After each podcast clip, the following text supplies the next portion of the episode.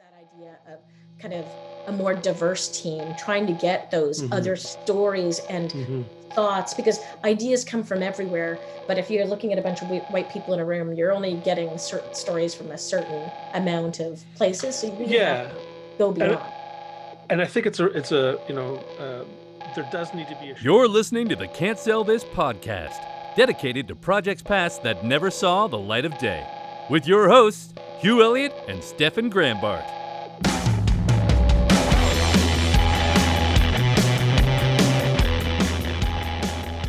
Greetings, listeners. Stefan here, and I'll be flying solo this episode of Can't Sell This, where I'll be chatting with an esteemed guest. She's built an impressive career in children's entertainment, having worked with some of the biggest names in Canadian entertainment. Her focus on market research and collaboration between academics and entertainers puts her at the forefront of innovative programming in this country and abroad.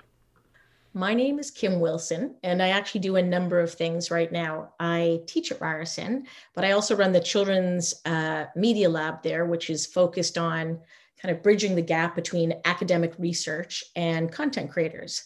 I also have my own consulting company called One Fish, Two Fish Consulting, which is kind of an homage to my love of Dr. Seuss. And similarly, I use we use research and understanding about child development to actually make the job of the content creator, regardless of what platform they're on, do the best content they can. I also do educational content, lead up the educational content for Titan One Studios. And uh, I'm on a few boards and do some other fun stuff too. But those are the those are my main the main things anyway.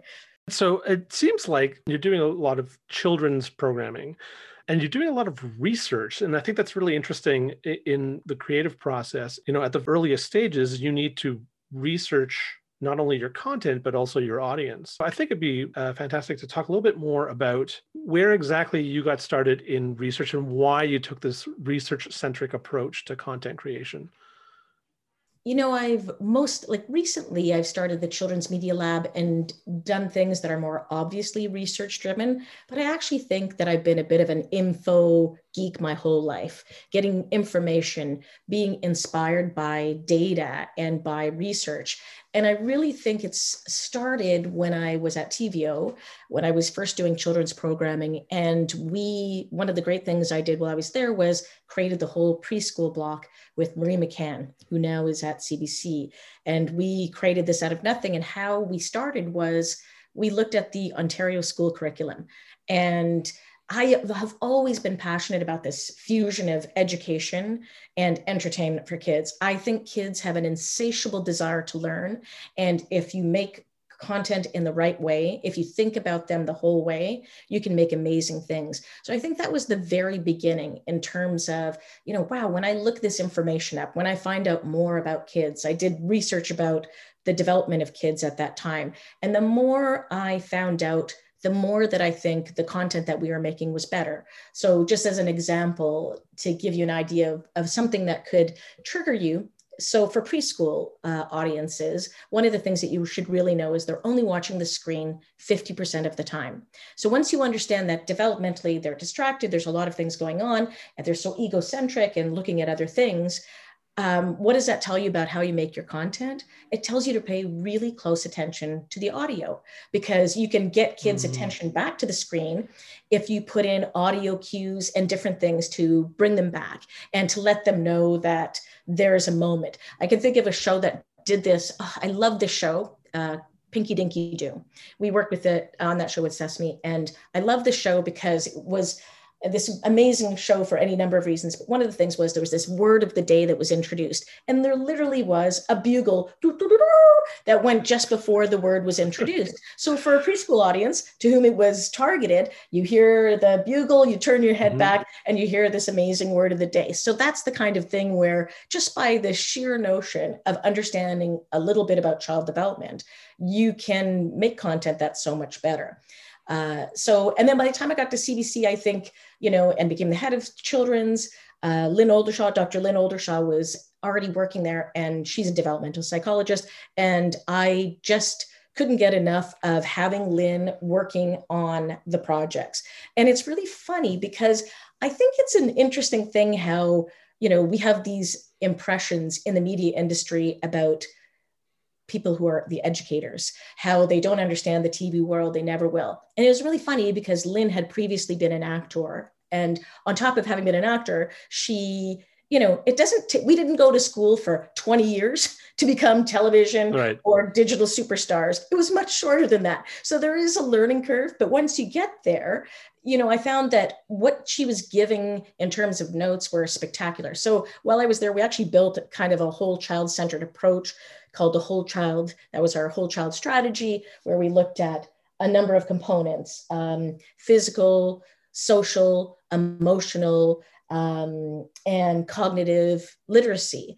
And we started to build out things based on how we understood how kids developed and how we could translate that research into making more engaging programs. And I think part of what was really cool for us was looking at areas where people weren't at that time doing a whole lot, like mm-hmm. in physical literacy and taking something and i think that's one of my favorite things stefan. One of my favorite things is this idea of what can uh, content do that you sh- think it shouldn't be able to do?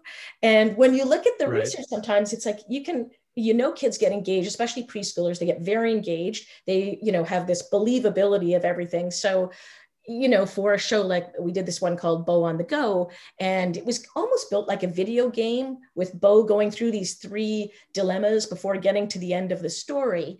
And so at various times, it's like, oh, you better get in your Bo zone. Uh, if you move with me, you give me energy. My power band glows when you get on the go. And so there was this great idea where so kids would clear out the area, get in their Bo zone and do it. And so here we were having kids watching what would have traditionally been a passive experience and making it in, in a, a, lot more active mm-hmm. and engaging. Mm-hmm. And I think that's part like the development part too is, you know, this perception that all kids want to have passive viewing experiences.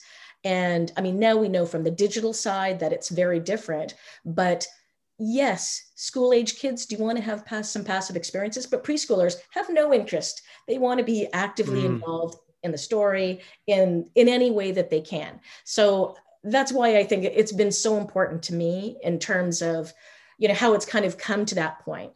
Right, and, and when you're talking about Bo on the go and getting your Bo zone, you could talk to a, a programmer or an entertainer who would then would say, "But but the show's not going to change when the kids do something active but the kids don't know the that. kids don't know that yeah. How, how did you sort of tap into that psychology or how did you tap into that sort of um, mindset? Like tell me a little bit about how you, you get this information. So i think there's two things. There's the i'm doing an early numeracy show and let's figure out what we know about how kids learn early numeracy. There's that. And then there's on the other side developmentally, what do we know about kids? So this one was actually easy because preschoolers are egocentric and how that plays out in television is, you know, we've, depending on what era you're from, you, you were either from an era where it's like, you know, uh, romper room looking through the, the the mirror saying i mm-hmm. see you know stefan and kim and you wait what? for your name to be called yeah. what they see me or it's the you know interstitials that were big over a period of time at tvO kids and at ytv in the zone where it's like i see you know i gonna you know i'm i'm t- telling you right now and you know as if you're directing it right to a child mm-hmm. and for preschoolers school age kids they know talking to a whole bunch of us but preschoolers always think that the person is talking to them. They don't understand that anything could have been pre-taped. They don't understand all of these other things. They actually think they're talking specifically to them. Even if there's 12 other kids in the same room, mm-hmm. that's just the way that their brains are wired at that point. And of course, until you're seven and you reach the age of reason, you can't process some of those bigger concept ideas that, oh my gosh, you know, I remember when I was at TVO Kids and we do tons of outreach. And I, I mean, I can't tell you how many times kids would say, Patty, how did you get out of the TV? Because it's just such a phenomenal thing to them that this person who's in this little environment suddenly is somewhere else. So I think a lot of it, when you're doing creative content, is about like, what do you know about kids? And I find it remarkable and challenging And I think most content creators do. And the easiest thing is to forget that we're the only content creators making content not for ourselves. Mm-hmm. And I've heard so many content, like people pitching me shows over the years saying, Oh, I would have loved this when I was four, or I would have loved this. And it's like, okay, maybe, but it's hard to remember emotionally what your experience was like, especially, you know, as a preschooler. Um, so you're not in that age group and the world has changed. What preschoolers are thinking about now right. are school age kids. It's very different. The social world is always changing. There's developmental stages but the social world is always changing around them. So it's hard for us to remember. So i think we're lucky because when you do kids content you get to do all the genres. You're not just in horror or documentary or science fiction or comedy or drama. You're in all of them. That's the great part. The challenge is you really have to uh, make yourself you know stay up to date culturally socially with what is on with kids um, so that you can keep up to what's going on. And sometimes i used to at cbc send my teams out and even at tvo you know every once in a while it's like i'm going to send out a team who's doing you know my t- team when they, we were rebuilding the website i was like you're going to go spend the afternoon mm at a daycare center because honestly and they all came back with the same thing. It's like you know i thought i knew but i was so surprised when they asked me this or when they did this because you know we make what we like. You know that's one of the mm-hmm. problems right? We make what we like what we think people like and it's harder to do with kids because that's a whole different group of beings that isn't who you are. So that's a kind of an extra challenge. Developmentally understanding kids i think is a cornerstone and something that the longer you're in the industry, the less you make a point of doing, right? Is it because you then feel like you're leaning on your experience and you know I, I know this, I've done this, uh, and then you you stop researching, or is it or is there another factor that's involved? Well, I think that's part of it. I think a bigger mm. part to be really um, honest with the challenges that I think content creators have right now. You're so busy you're generally underfunded, you're doing a million things at once, and the thought of spending more money just to have somebody come in or to give you, tell you a little bit more about what kids are like seems like, oh my gosh, I can't afford the time or the money for that. So you find more with content creation that people will, if they're doing a particular curriculum area that they want some insight, they'll hire a curriculum specialist or expert. And I think part of it, so so getting to the next step, which is you know the Children's Media Lab, I think what we're trying to do, this whole idea came out of um, me being at Ryerson. I was teaching children's television. I felt we needed to do more at Ryerson because we had we you know we're leaders worldwide and i just wanted to do something so i just kept hanging about talking and then I had the good fortune of, of knowing Colleen Russo, um, who had just finished her PhD and married JJ Johnson, uh, who owns Sinking Ship, and moved yep. to Canada. And we started chatting, and this was the match. Like Lynn and I at CBC, here, Colleen, a developmental psychologist, and I from the industry content side, here we together could do something. And we came together mm-hmm. with this shared interest in kind of bridging the gap between content creation and academic research. Wow. I mean, it sounds like a, an amazing team that, that put this together. And like you said, like coming from three very strong uh, backgrounds and putting this together, the Media Lab is, is very, very interesting.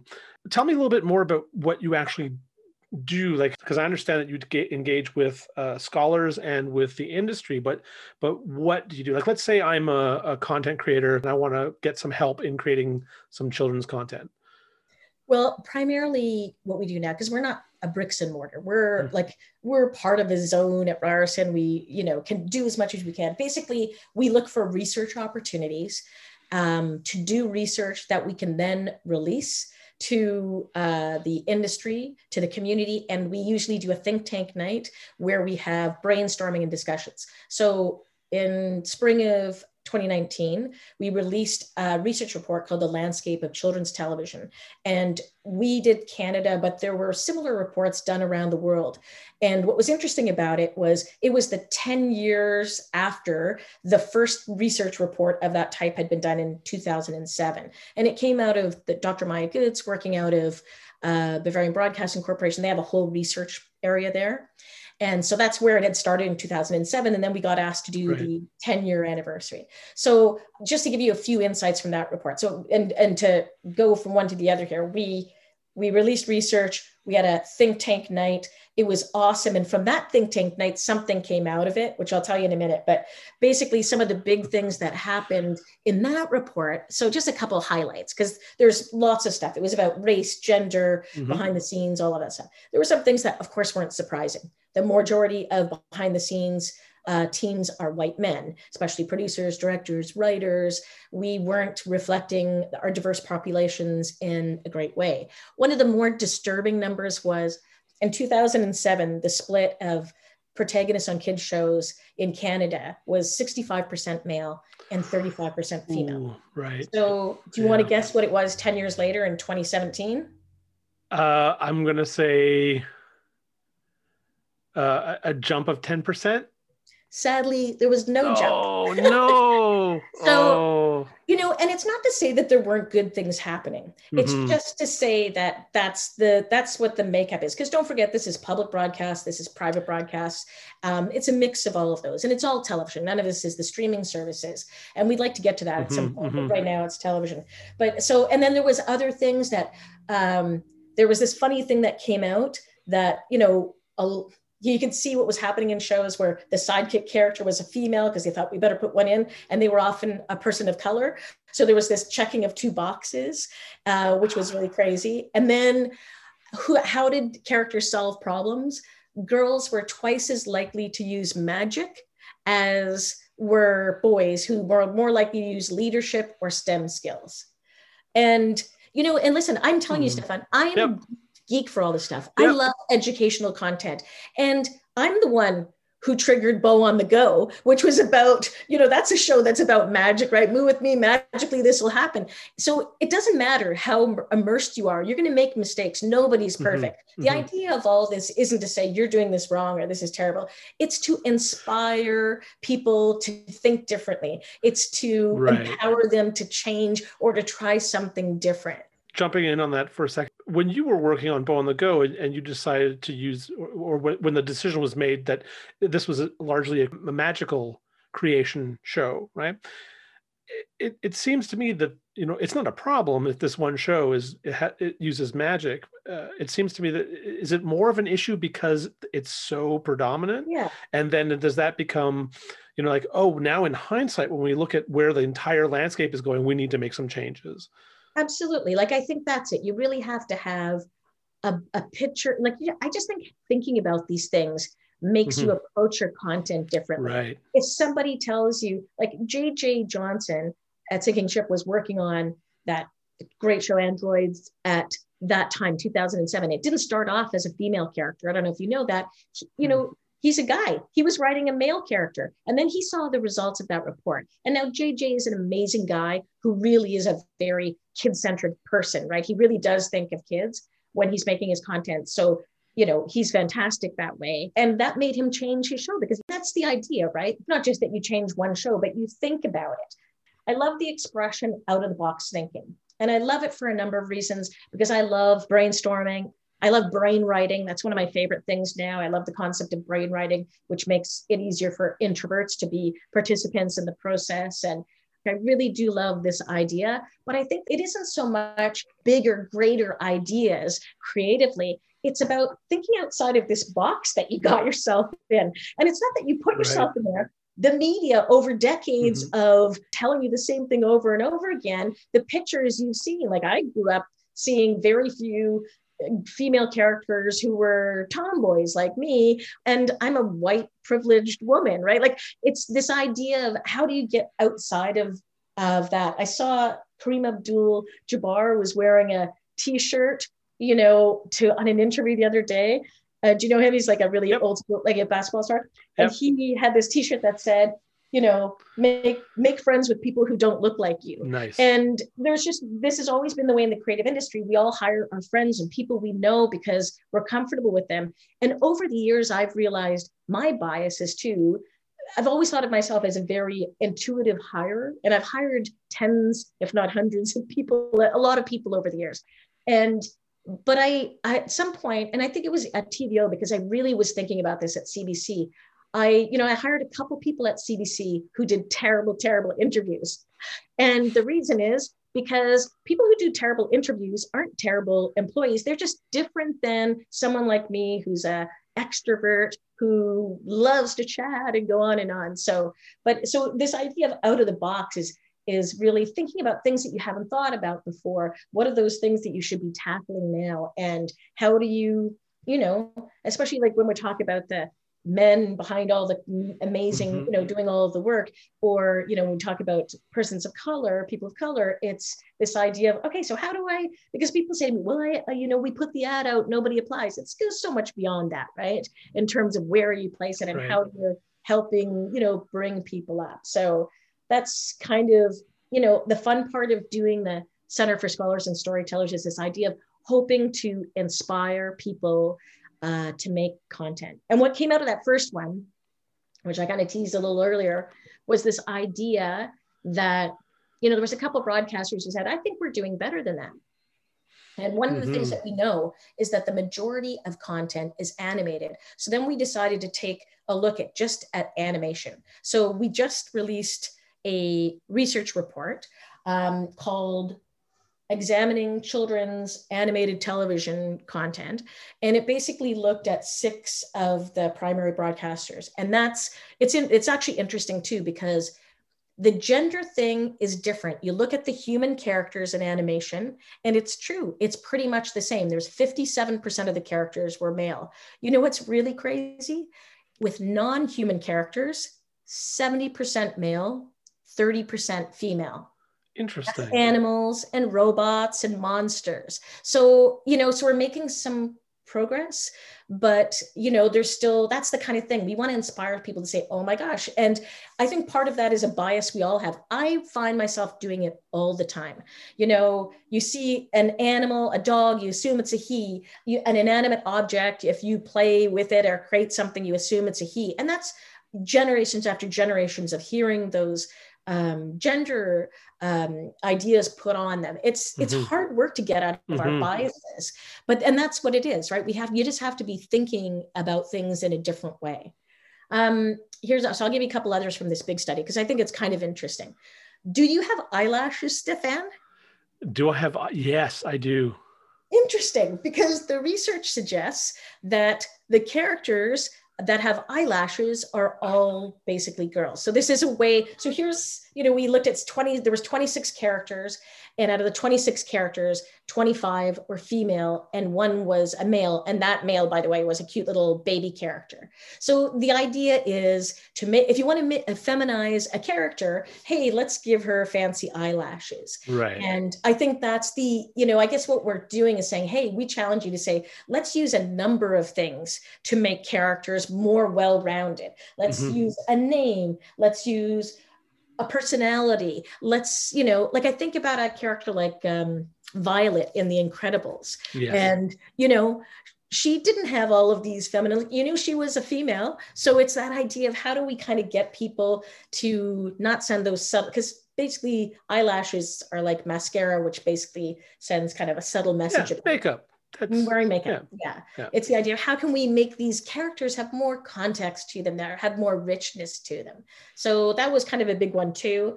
And then disabilities. I think that's, you know, we mm-hmm. know from what's happening. I mean, COVID aside or whatever else is happening aside, you know, there are certain things that are um, higher. More kids are suffering from anxiety. There's ADHD. Like 20% of uh, North Americans suffer from some form of anxiety, 20% have disabilities. So we didn't see characters who had who were neurodiverse, which is a really important area.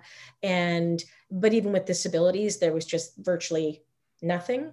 Um, there was, you know, 2% I think had a disability. So there's, I think there's uh, some work to be done there. And it's not just a matter again of doing like that you know, person that girl who was the non-white and the, the sidekick character. Oh, we'll check a couple boxes. You don't want to do that in this area too, right? You want to celebrate that they're the main character it's you know part of a number of things that who they are it's not all about oh let's not make it all about oh this person's in a wheelchair so we're going to talk about that in every storyline so it's you know the idea is is to inspire mm-hmm. and empower and give people the information and not make people read those lengthy academic reports because I think that is a, a thing. It's expensive sometimes to access those reports.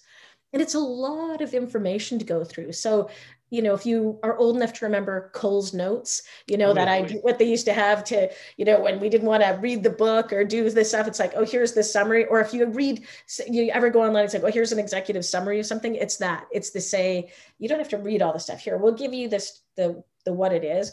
And usually we sum it up with, you know, so, um, what is the research telling us? And then how to use this research in your work. Like, what could you do to make this mm. better? Like, what kind of things can you be thinking about?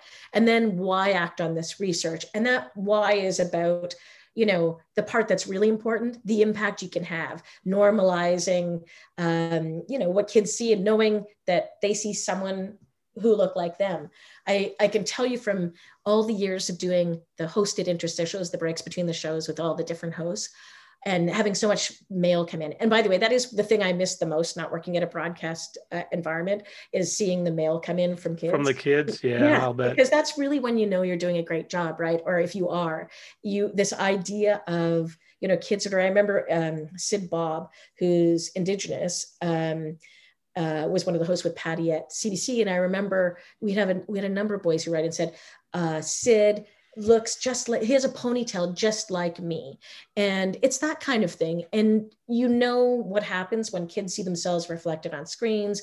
You know, it's just empowering. There was this um, study that was done. I think it was in the UK. I may be misquoting, but the, the idea is the same. And it was there was black girls black boys, white girls, white boys watch the same block of programming over this period of time after school. And at the end of the study, what they found was at the end of each programming block, when they watched it, there was only one group who felt more confident than before. Oh, it no. was the white boys, right? Yeah. It's not, yeah, it's true. It's not, it's not hard to figure out if you see yourself reflected and not, oh, there I am as the bad guy character again, but, you know, in a number of ways. Um, that's the best way. And i think there's a lot of places we have room to do it. It's not even just the places you automatically assume. We did some work obviously we helped with the launching of the center for scholars and storytellers which is out of ucla and so we partnered with them first out of ryerson and um, to help on some of their stuff. And one of the things i worked on there was a boys tip sheet. And we basically had this big um, kind of had again had academics students content creators people coming together to talk about these issues and then out of them what do we really need? And created a boys tip sheet that basically helped content creators think about what are the things that i need to be thinking about especially for writers. You know this idea because i think boys we need to have more work on too, just in terms of seeing boys doing a variety of things, seeing a variety of emotions, a variety of ways that boys can be. There is no one boy, there's no right. one indigenous uh, girl, there's no one South Asian person. There's, you know, a, a breadth of personalities and types within any one of these categories. And that's what you kind of want to be doing. I, I keep thinking, do creators for these characters turning stereotypes on their heads do they run the risk of like um, having like a broadcaster would rather have x or y you know that that that flies in the face of this type of like progressive uh, content creation. I i think it happens all the time. Mm. i don't think there's any mystery there you know, JJ, when he changed that show, he basically did it on his own and then sold it because everybody said no, unless it's, you know, there, there, was a lot of feedback saying it needs to be a guy, needs to be a guy. I think you have to take some risks and you also have to look at the right places. When I look at, for example, what TVO is doing right now, TVO Kids, when you look the research that we're showing, they are the ones that uh, look the best in their shows out of that research report. And because they're really thinking about it. And if you talk to Marney Malabar, who's the head there, she's really giving it a lot of thought and it's a part of what becomes who they are. And I think that's the challenge, finding out who the people are who are engaged in thinking about right. that in a brighter way. And also, listen, part of the great part of being a content creator is, you know, you have to use all these parts of your brain. And one is the creative brain. And then there's this other side, which I think we all use more than we think, which is the creative business side. And part of that is, you know, pitching. How do you get someone to see things your way? We all practiced it when we were kids, when we tried to get our parents to do what we wanted because we wanted something and you try to make it their idea so it happens. This is a skill you just have to keep using and developing. Mm-hmm. And, you know, when I talk to students who want to know, you know, how to do it, I always say, again, now I go back to my same thing. It's like, when you research, you do better. So if I find out, if I'm pitching Stefan and I find out he's at the Stefan network and, you know, I want to find out there's, this is the age of information. I can go all over the place and find Stefan talking at this, you know, workshop, doing this conference, blah, blah, blah. I know a lot about you. And once you know a lot about people, it's easier right. to pitch them. And I think part of that is to another thing that I really think about a lot is um, personalities, creativity, and how that all intersects. So I've always been a big fan of, well, I've a bit, always been a bit obsessed with Myers Briggs. I love Myers Briggs. And I think part of why I got into it, and you know, Myers Briggs is that personality test. And it's not right. like it's so, oh, it's 100% accurate on everybody, but it gives you an idea. And I remember at CBC, there was this guy, and it's a guy I really like. And I you know, ended up really enjoying working with. But we were in this department and I was, you know, running the kids department and he was kind of in the management of the whole area, like overarching on the business side. And we disagreed on something that I thought was really important and to the kids department. And, you know, there was back and forth. And honestly, we just happened to both go for executive training at the same time. And what I found was he was my Myers Briggs opposite. And it really made me think differently. And I, for a while at CBC, I walked around and I would look at someone and think, hmm, I'd be trying to figure out their Myers Briggs because, as you can imagine, and from this conversation, you know that I'm an extrovert and I tend to sell people on my idea with, I'm going to paint a picture. It's going to be awesome. I get them on the Kim Wilson party parade and everybody's in and excited about my ideas. So what I found is that doesn't work quite as well with introverts. And they're often, of course, it's an mm-hmm. overwhelming thing to listen to me talk. It's great when I'm doing, you know, my speaking engagement stuff. That's way it works great there for introverts, but it doesn't work when you're in a meeting. So I really, in my early to early years at CBC, started to really think about personality types and what that meant to not just you know you know lateral and, and upper you know managing teams but but also how to create teams how to put teams together where you didn't just have a bunch of great idea people but you had people who were the great project managers and it sounds basic but you know it's amazing how well teams work when you give it an enormous amount of thought in terms of mm-hmm. you know mm-hmm. what are up yeah what is the makeup of the team and how is that how are they going to work together yeah it seems like the tendency would be to pick people who maybe not look like you but act like you or feel like you or or think like you someone that you are in simpatico with but it it seems like it's it would make for a stronger team if you pick people who are opposites so that they fill the gaps that you're leaving uh, with your yeah. personality totally like i'm an enfp mm-hmm. and the n my big letter is an n which is I fly by the seat of my pants. Like I could, I, you know, I always, my team would make fun of me because if I had a speaking engagement, I'd be five minutes before thinking, okay, I'm going to talk about this because I was way better just off the cuff than if I had to prep, me, you know, memorize something. And as a P, I needed J's who were more organized to make things actually happen. Trust me. But I, you know, so that, you know, it was a, a part of it. And then also what you just touched on is that idea of kind of, a more diverse team, trying to get those mm-hmm. other stories and mm-hmm. thoughts because ideas come from everywhere. But if you're looking at a bunch of white people in a room, you're only getting certain stories from a certain amount of places. So you really yeah. go beyond. There does need to be a shakeup, you know, behind the scenes that we have more diverse voices that are telling these stories and creating these stories. So you could have, for instance, like an indigenous show for indigenous children created by an indigenous uh, creative team. Uh, but when we're dealing with kids, the content creators are going to be much older than the children, the audience watching it. Um, and uh, from what you're telling me, that's where that that research really comes in. Do you do you see that there's a potential for uh, you know like is this type of research just the way we should be moving forward with all content? I think every every project is different. Like I really do think every project kind of, you know, I'm I'm a funny person. I I look at a project and I think it tells you what the texture should be like, is in 2D, 3D, live live action puppets. I think it's kind of speaks to you a good project, and then you know you kind of have to figure out what the missing pieces are. Should you be doing focus testing if it's a TV show. Should be doing some user testing on an app. You know, I am a big fan of the anytime you can hear from kids, anytime it's a bonus. So we do a lot of that with one fish, two fish, just because that feedback is invaluable, especially for us combined with this kind of team effort of kind of this educational developmental notes all rolled into one. I, I find that all that together can really turn something that's kind of wobbling into something that's going, you know, on a trajectory with supersonic jetpacks behind it. So, um, you know, and that's part of what we want. We want to make it easier for content mm-hmm. creators, mm-hmm. right? Like that's the kind of way you want to do it. So I don't think there's a one fit solution.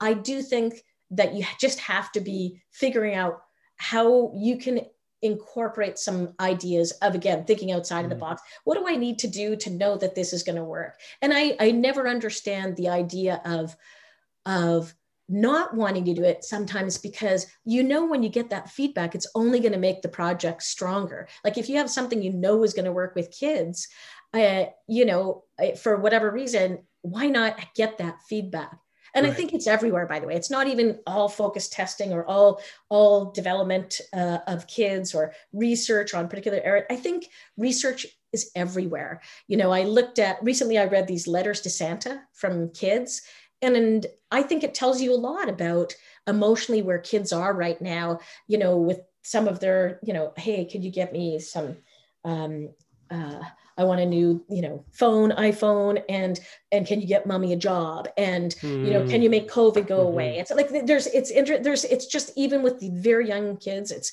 kind of kind of in there, in there, in there. So I think you know, I love kids culture, so I'm lucky. It's part of why I do kids content. I am obsessed with Lego minifigures. Like there's just so much about kids culture I love. So yay for me. It makes it it's just fun. I love it. And mm-hmm. not everyone who's in the kids industry is like that. So there's a and it's not to say one's better or worse. It just means that you want to make sure you're finding a way to figure out what kids are thinking in whatever way that you want to do it because I think it's important. Yeah, and not making assumptions. Yeah. You know, um, I mean, I think one of the dangers is to say, well, you know, I have my kids, and when I ask them what I should do, this is what they told me. So now I have an answer. Uh, yeah. And it definitely, like you said, has to go beyond that. You have to get out of that box of your neighborhood or your kids or the the experiences that you know that, that research group of one is one everyone is guilty of because yeah. you know we don't have a focus testing room just down the street from our house where we say oh we're working on this idea. Let's go down and check it out with the kids down there. So we all do it. I do it. We all do it all the time. And all of our kids are very different. So you get these crazy uh, responses are people saying oh my two kids love it so it's going to be amazing. And it's like yeah. So so my question then is because earlier you brought up the uh, the idea of of cost right? And yeah. and that can be monetary it can be time. Yeah. I'm sure there are a lot of people out there who who would love to have this kind of research or do this kind of research but can't afford the time or the money before they go into their projects. Are there like some low cost ways both time and money to to do this kind of research or to to research kids and their consumption of media so that you can get a better idea or you can better round out your uh, your creative process? Yeah i think there's a number of ways. One is looking at what's coming out of places like the Children's Media Lab, some of the research reports that you see highlighted at Kidscreen or even on Kidscreen on the site uh, and in the magazine, they do some of that. So I think it's looking at things that are kind of, or the Youth Media Alliance in Canada. There's all sorts of places where there's free research, looking at our events. Like we're going to release, we're releasing this research, and then in March we're going to have a think tank night. So you go on our our website, um, Children's Media Lab, and find out what our upcoming events are and uh, take a look at that. But then in terms of shows, I actually think, you know, and I understand because I've I've managed a lot of budgets and a lot of money over the years. You know, getting focused, like getting kind of an educational consultant package, you know, we're talking a few two or three thousand dollars sometimes. Like it's not an enormous amount of money. Focus testing, five or ten thousand dollars. Like it's not that much to do user yeah. testing or focus testing or get you know someone to take a look at it from fresh eyes from that educational or from kid even from a kid-centered perspective it, I find it helpful. And, you know, we've been working with a company, a particular company, but uh, just this fall and done a few projects for them and honestly it's just so rewarding to see you know we just do this thing and we say and then the project goes yeah into the stratosphere. It's just so much better and it doesn't take that much. So mm-hmm. i and that's what i love. I love whatever whether it's a children's media lab where we put a report out or whether we're doing the one fish two fish consulting it's like you can help a project with just because you're outside of it. You can look at it with fresh eyes, but also from the research and developmentalist perspective and say, here's what you need to be thinking about. And it can help decide a lot of things on a, doing VR, on an app, like all of those things. There's ways that kids approach it and think about it. And it's just mm-hmm. sometimes tweaks on words where's the button what's the color what's confusing that make that different right and i always laugh about the number one note that um, Lynn and I used to give when we were at CBC. And I really, yeah, I mean, I learned so much from Lynn. And that's one of the great things about being an info geek like me is you're just learning from people all around you all the time. And she, the most common note she would give is make it funnier because physiologically your brain changes when you're laughing and it allows you to learn better. It's that simple. And so you know there are points where it's like you know people do stuff for an educational broadcaster and they start getting all serious. Well it's like throw that out the window. Come on let's have a little bit of fun with this because that's where you're going to have the most impact with kids. They're laughing and learning at the same time. And so you know it's amazing what the notes can be sometimes. They're sometimes very simple and straightforward but that minor change can make such such a dramatic a, difference huge yeah. difference. I think a lot about kids. I mean, I've done some work in VR, so I've thought about how do we make VR for kids, but then also just uh, kids are always picking up new technology, new platforms in general. I mean, YouTube and streaming uh, content on platforms such as Twitch really popular with kids how how is your research sort of being informed or how are you you branching out your research to move into these uh, technology platforms well colleen has done dr colleen russo johnson has done quite a bit of research coming into working with us on uh, app, more on the, the, the app space and mm-hmm. we but i have to say right now you know we're like any content creator in the same way looking for fun funding for your next research right? So that's right. the direction we want to go for sure. I think there's tremendous opportunities in particular in the vr space around um, empowerment and learning for kids. It's such a you know the texture of the vr experience and how that can impact what you can take in is i think extremely powerful. And i'm kind of excited. If there was an area i was the most geeked out excited about it's probably vr and education. Mm-hmm. and i'm actually working on something um, right now at titan one studios along that line. So i just find it to be the tip of the iceberg. And uh, you know i think one of the things too is just this idea of um, you know now that we can you know that the future of creativity is the future of creativity is really in collaboration.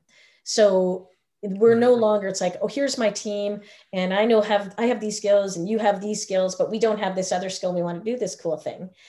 You know it's going to be all about collaborating with people who are great at this stuff. So i think that will actually help also with some of moving into some of these areas and doing some really amazing work is just finding people you know maybe there's somebody in belgium who's doing something fantastic or in brazil that's doing something fantastic. And i think that's a big part of where we are going and where we need to go to be able to kind of uh, you know like maximize the information that's out there and the skill set and everything right? Because you know the future is you know we have so much technology it's such a great environment. I love thinking about the future. I love listening to futurists. It's all really fascinating to me. I'm a sci-fi fan.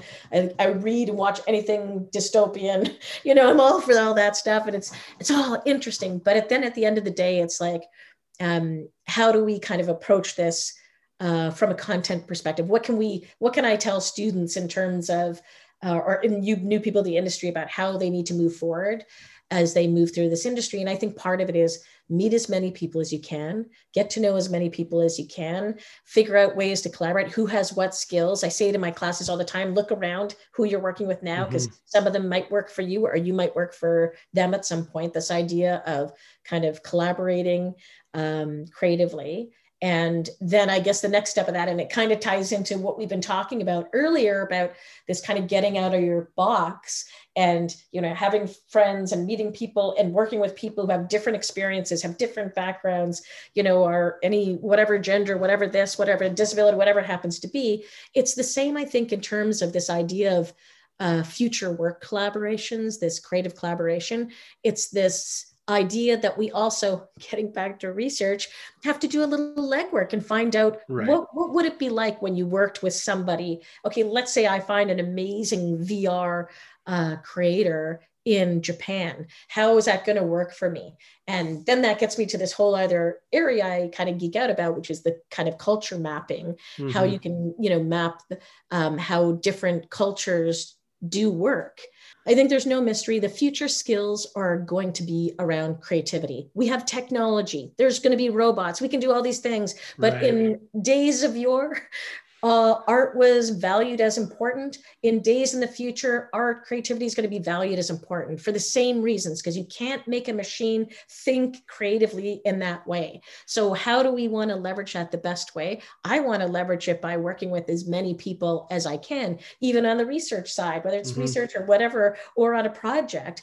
And so, I know, I know from personal experience working at broadcasters and making mistakes and not um, thinking about things in the right way. I know that there's all sorts of different contexts you have to be thinking about.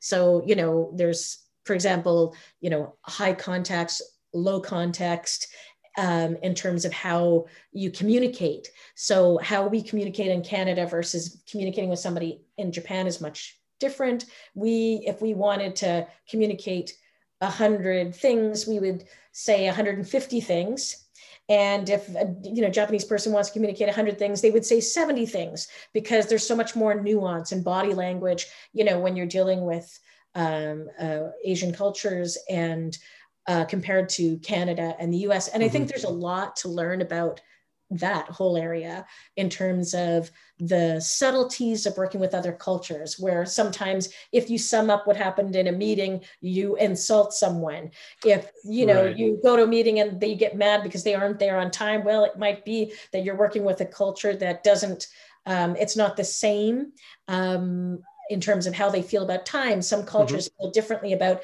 the boss is one of us, or it's very hierarchical. So it's very easy to make mistakes in those cultures. And I know I'm going on a little bit of a tangent, but it's a fascinating research. Oh yeah. So, and I think it ties into the, the overall uh, uh, research angle as well, because not only do you have to then research the cultures that you're going into, because um, you know because you want to make content for kids globally but also because you have to work with those people globally and then have to understand how you can work with them and i mean you and i have talked about this uh, before and we've worked with international teams before uh, and i think that you know we're of, of like mind of this that there is a lot of differences of working with teams yeah. around the world and i think it's all like i think about if, if somebody were to look at me and for people who know me i'm not a detail oriented person you know, I, I've always, you know, I was lucky enough to have big teams for many, many years of my career. And now, of course, I have teams, but they're more volunteers at the Children's Media Lab or,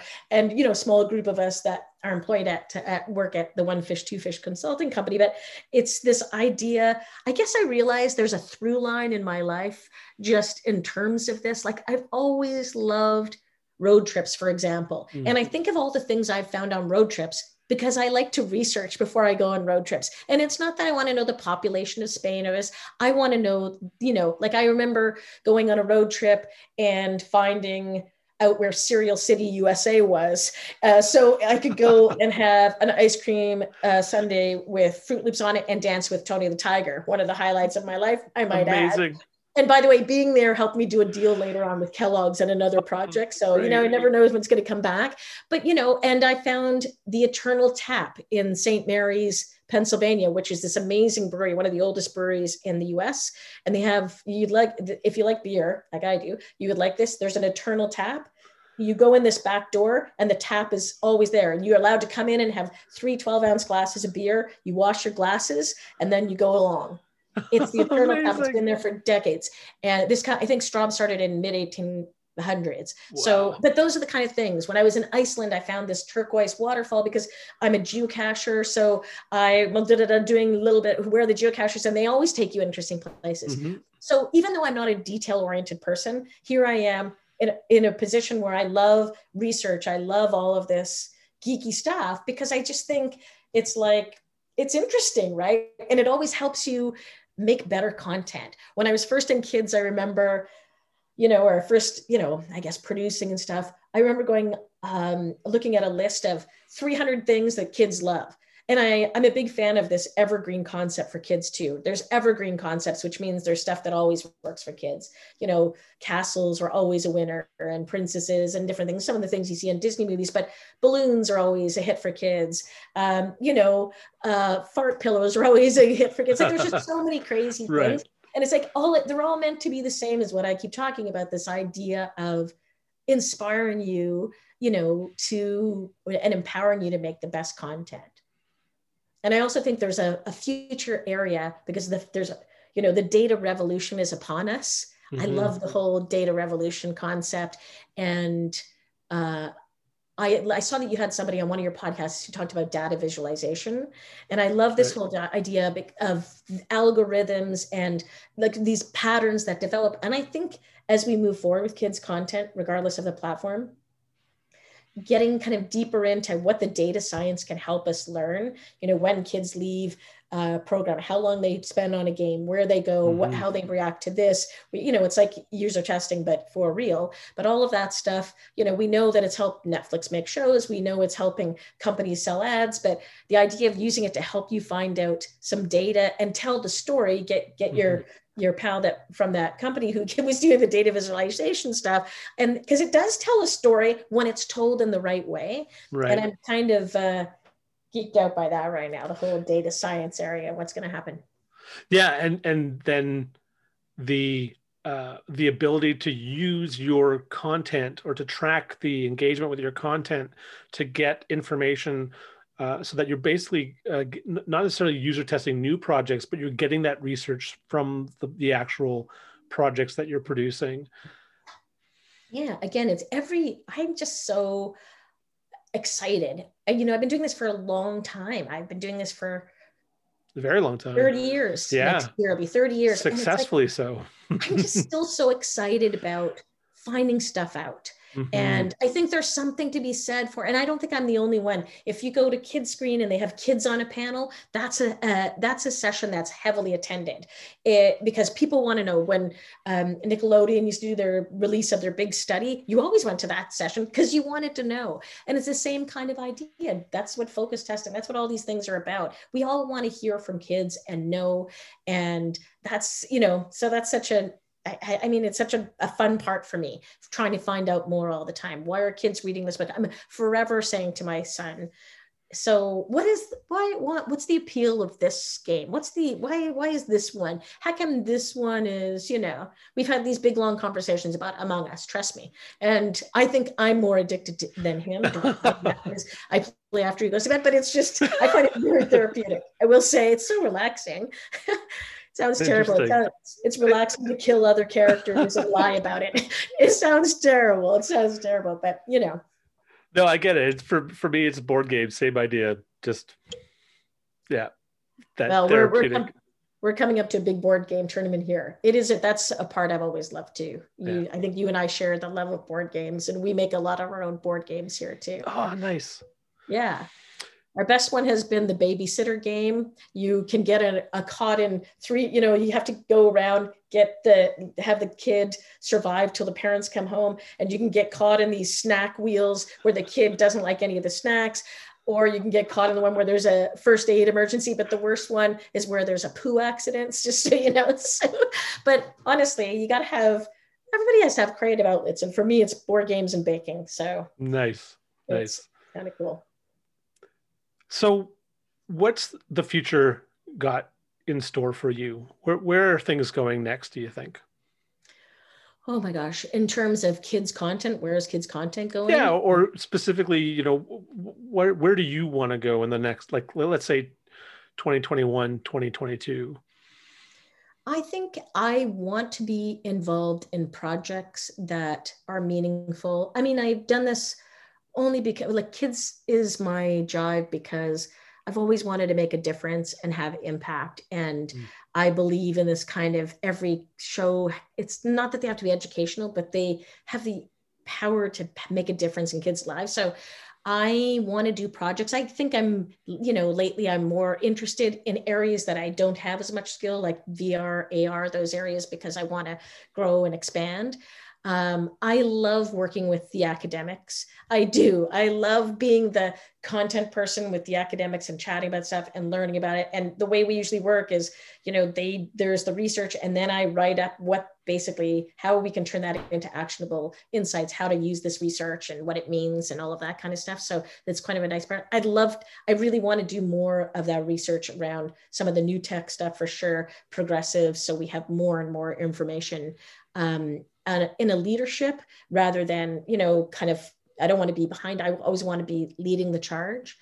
Um, oh we're doing an interesting project this year. We're writing a chapter. It's so funny we're talking about the future and we're writing a chapter on uh, as part of a book that's being published on the history of children's television around the oh, world. oh nice. So we're writing the the children's media lab is writing the uh, the kids uh, in Canada section. So I actually think there'll be a lot to learn from that because it's funny when you watch old stuff and think of old stuff and talk about how things were done. It's amazing. Sometimes you pick those kernels of greatness and think, you know, that can be applied in the same way that, you know, for example, um, you know, we kind of brought back the tone of Fred Rogers in mm-hmm. that new show we did, you know, when I was at CC, Daniel Tiger's Neighborhood, because it still had the tone and the feel of it, but made for kids and what their visual palettes are like now. Because uh, people always used to say to me well why why don't you have you know a mr rogers neighborhood? Why don't you have you know what any mr dress up back and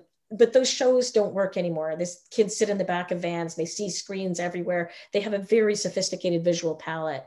And so you know that's where it, so that's why you have to think differently about that so yes so that project really i'd like to be doing more that's relevant that has impact in terms of the research doing interesting projects and i don't really you know, i'm kind of like this that i just did a really cool project i would have never thought um, that I would be doing this year. But I, out of another project that we are working on with One Fish, Two Fish, I got asked to help brand a character oh, for, wow. um, yeah, for someone and i had a blast and realized because you know i've done a lot of shows that were about branding brand, branding blocks branding this that and the other. And because i love kids and know so much about them it was a delightful experience. So you know some of those things that are just a little bit outside the you know my general bailiwick is kind of cool.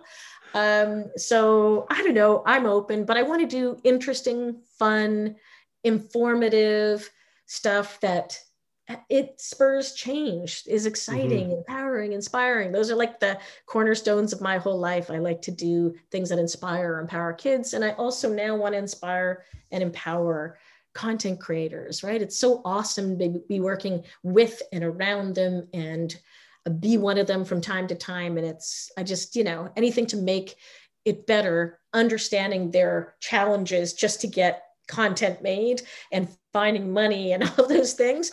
Anything you know to help that process to help the creatives be more creative and um, be more inspired is you know it's i find that extremely rewarding.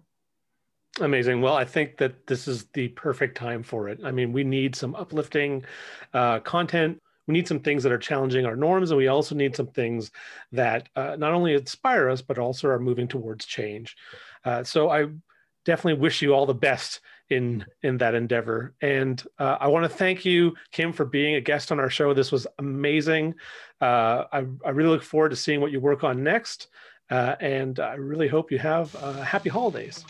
Thank you. And I hope we can meet up soon uh, at some point and play a board game together. yes, let's do that. All right.